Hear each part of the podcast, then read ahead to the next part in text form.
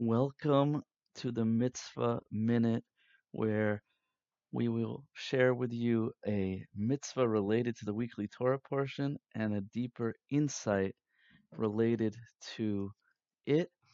And uh, I am your host, Rabbi Gavriel Haran, and it's always a pleasure to be here with you.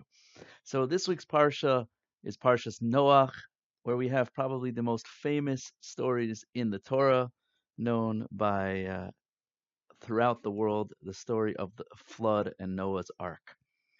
Um, if you'd like to hear some incredibly profound insights into that story from a Kabbalistic perspective, please check out my longer podcast, The um, Guide to Existence.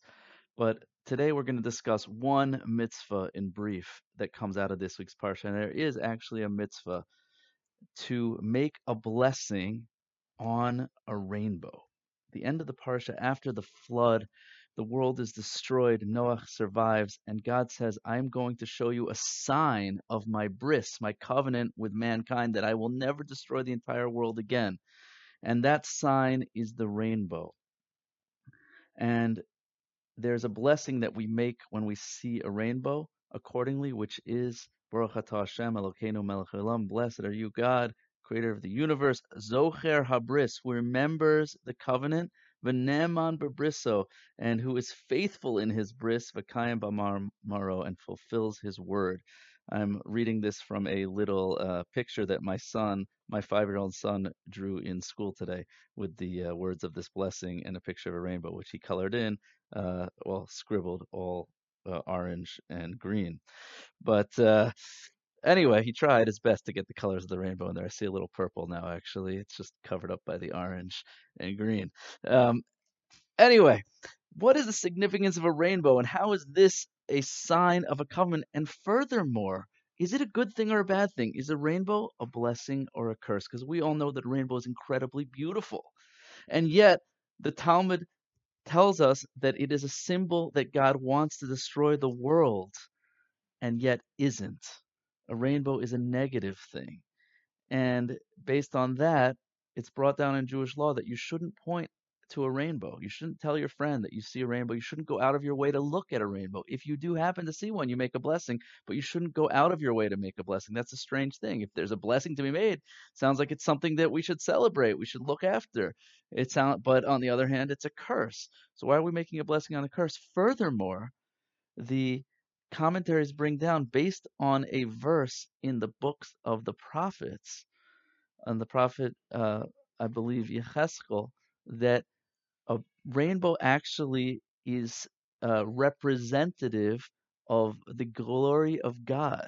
And another reason brought down that you shouldn't stare at rainbows is if you're looking at God's presence, the Shekhinah, the divine presence itself. So is it a blessing or a curse? Is it an image of God or is it an image that the world's about to be destroyed? How do we understand the blessing and the symbolism here? So I believe it's as follows. What is a rainbow? A rainbow is caused by the light of the sun, white light of the sun refracted through raindrops in the clouds, drops of water, which causes the light to be refracted into all the colors of the rainbow. Now, this is incredibly deep because when we talk about God, God's essence, the best metaphor to refer to God is white light because God is absolute oneness, possessing neither parts or attributes. God's essence is complete, pure unity. And yet, Kabbalah teaches us that God Himself took Himself and put His essence, His light, into a physical reality. That really this world is made up of God particles. That God's thought and will is causing this existence to take place every second. So, really, inside the matter of this world is really God. So that can be compared to the all the different colors of the rainbow. Because although this world looks like it has independent existence, it looks like we live in a world of multiplicity, of colors and shapes and sizes and and and cosmic entities of of laws of gravity and nature, of people, of planets, of stars. Yet the In reality, everything is made up of God's of God's infinite, indivisible unity. So although the world looks like it's made up of different colors, you think you're green, I think I'm blue, and and another person thinks they're red, and those colors separate us and disconnect us, that we have to know that in reality, we're all just different wavelengths, different frequencies of the infinite white light. We all come from the same source. On this side of the prism, it looks like we're separate and different, but in reality, we're all connected. We're all one. We all come from the same unity on the spirit in the spiritual source. So that those colors of the rainbow is both a blessing and a curse. When we look at those colors as things that divide us and separate us, when we think that those colors have independent existence, separate and disconnected from God and unity, so then those colors become a curse.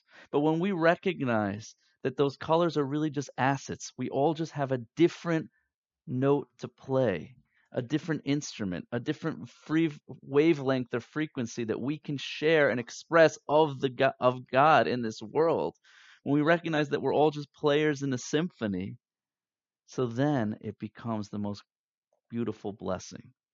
Because when we take our uniqueness and we use it as a means to reveal unity and harmony in this world, so that's the ultimate goal of reality. And the Jewish vision of world peace the Messianic era, is not John Lennon's vision of oneness. John Lennon's famous song, Imagine.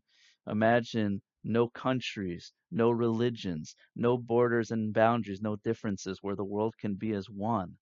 We say that's not oneness. We say that that's tyranny, communism, destruction. The reality is that we need borders, we need differences, we need religions. Everyone's not supposed to be the same. Yet all those different personality types and different cultures are meant to come together as one while maintaining their differences. Not a melting pot, but a salad bowl, a mosaic of beautiful colors and talents and sounds interacting together. Although a famous American philosopher, uh, Thoreau, once said, that every man is meant to march to the beat of his own drummer, I highly disagree. Because if everyone it was marching to the beat of their own drummer, that would be chaos, that would be noise, that would be dis uh, disharmony. But the reality is, we're all mo- meant to march to the beat of the same drummer. There is a conductor to this universe, yet we all have our own unique instrument to play. So may we all be blessed to find our unique talents and to share those with each other and the world. Wishing you all a beautiful, beautiful Shabbos.